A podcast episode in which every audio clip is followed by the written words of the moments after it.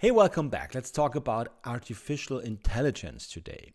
Now, this is a topic that can feel a bit weird because um, some people have some, you know, bad thoughts when they're thinking about um, self-thinking machines. And um, of course, there's lots of fiction uh, existing where the machines take over the world.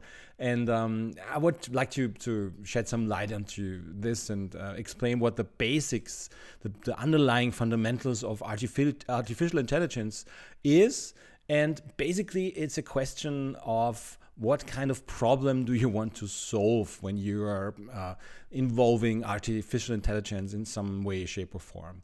Um, and there's a basically two main distinctions that you can make um, whether you train the artificial intelligence which is basically just an algorithm meaning a, a set of rules a set of um, mathematical rules that are um, to be applied. And um, whether you've got some training data for the stuff that you want to do with the artificial intelligence or you don't and that's how we determine whether we need some supervised learning algorithms, meaning you tell the system, okay, this is what I want you to do. This is these are some examples um, of stuff that I want you to um, differentiate. For example, emails that are spam versus emails that are not spam. This is a specific kind of algorithm um, called a classification algorithm. So you train that algorithm by telling them, okay, this is spam, this is spam, this is a spam email.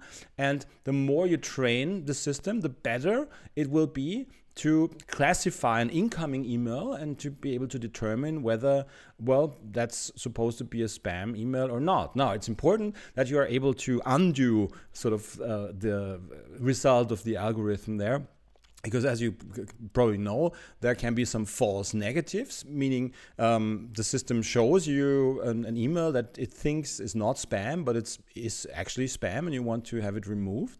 Um, but that's probably not the, the worst case. The worst case is where um, the people, uh, the system doesn't show you um, an email, an incoming email. It's a false positive because it thinks it is a spam, but it actually is not, and you would be uh, expecting to see that sp specific message. Okay, so classification algorithms are some part of supervised learning artificial intelligence. And um, the idea is to get some incoming data and to be able to find the classes, meaning what kind of, of thing, what kind of email is this, is this spam or not? Um, what kind of um, thing is this incoming program there? Is it a spam or is it a virus, a malware or not? Um, when you're thinking about credit card payments, credit card fraud detection, um, it's also some kind of um, classification there. Um, but that's something different to the unsupervised learning. Um, examples that we have in the artificial intelligence. Um, and there we're talking about clustering. Clustering means we find or we let the system find by itself data items that are similar to each other. Um, then we don't really know how many clusters there will be, how many groups of similar items it will find. Um, but it's basically up to the system, to the, the algorithm itself, uh, to the mathematical rules, which is basically what all this artificial, artificial intelligence is. There's another name for it, by the way. Uh, it's abbreviated with ML, machine learning, which is maybe um, even scarier or not, depending on your train of thoughts there. But the idea is that, well, you uh, provide some rules for um, the system to learn something, to deduce something. And with these clustering algorithms, um, it's able to determine how many groups there are, how many similar uh, groups of similar items there are and then to, to do its thing and to, to identify fake news or also spam filters could be um, programmed with clustering algorithms. And so this is unsupervised learning. We don't have a set of training um, data there available. Uh, we just uh, let the system, based on the input data that we have, figure out um, how to group the different um, well, incoming pieces of data into how many groups and how, how they are related to each other. And an example would be when you are browsing on some e commerce website, you usually get some recommendations for future purchases because the system has determined by basically watching people interacting with it, by watching people, well, not watching sounds kind of weird, but just um, taking the data that's already there in the database and, and, and see, well, okay, if somebody, I don't know, um, bought a synthesizer, um, then the chances of them buying a, a, cable with it are pretty high because uh, from all the people buying synthesizers, 80% of them bought also a cable with it. And that's why it makes sense for the system, for the e commerce uh, website, when I'm looking at a synthesizer um, of some sort on this website, um, it shows me, well, um, people, customers who purchase this item have also, also interested in these cables there. Um, so that's how these um, decisions are, are being made. It's clustering algorithms and finding recommendations. Um, people who um, are similar to, to my uh, shopping behavior have bought these items, and that's why it makes sense for the algorithm to show it to me as well.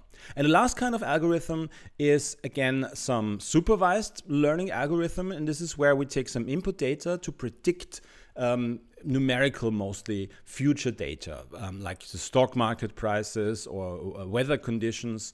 Um, these are called some regression algorithms. And also regression algorithms are part of the supervised learning algorithms meaning we have some training data. We know basically the the current conditions of the weather or the past I don't know 10 years of some stock price uh, or some indices maybe how how they um, were behaving. And then we take this historical data to predict future data um, and this is what the regression algorithm does basically. It, it takes um, the incoming data as training data and, and tries to fit a, mathematical model there um, to be able to predict how this value, the temperature or the stock market price or whatever it is, um, will be um, behaving in the future. Okay, so this is what it is. Um, artificial intelligence, not that intelligence, it's basically um, mathematical rules that um, can be quite intricate and complicated. Um, but in, in, in the underlying idea is always we want to classify stuff, we want to cluster similar items, um, and we want to predict uh, a numerical value based on some historical value. Um, and of course, there's lots of uh, more details that you can uh, learn about that. And um, if, if you sort of get go into certain depth, then um, the mathematical uh, basics will be necessary there, or even more than the basics. But maybe um, it's it's uh, enough for you to to know these kind of things that there are um, stuff that you train, uh, like trained um, supervised learning algorithms and unsupervised learning algorithms. And maybe if you interact with your day to day programs with your favorite mobile apps um, and you get some recommendations or you, um, you know, get some, some classification of maybe an incoming email, you can think about, well, okay, this, this is the artificial intelligence working for me.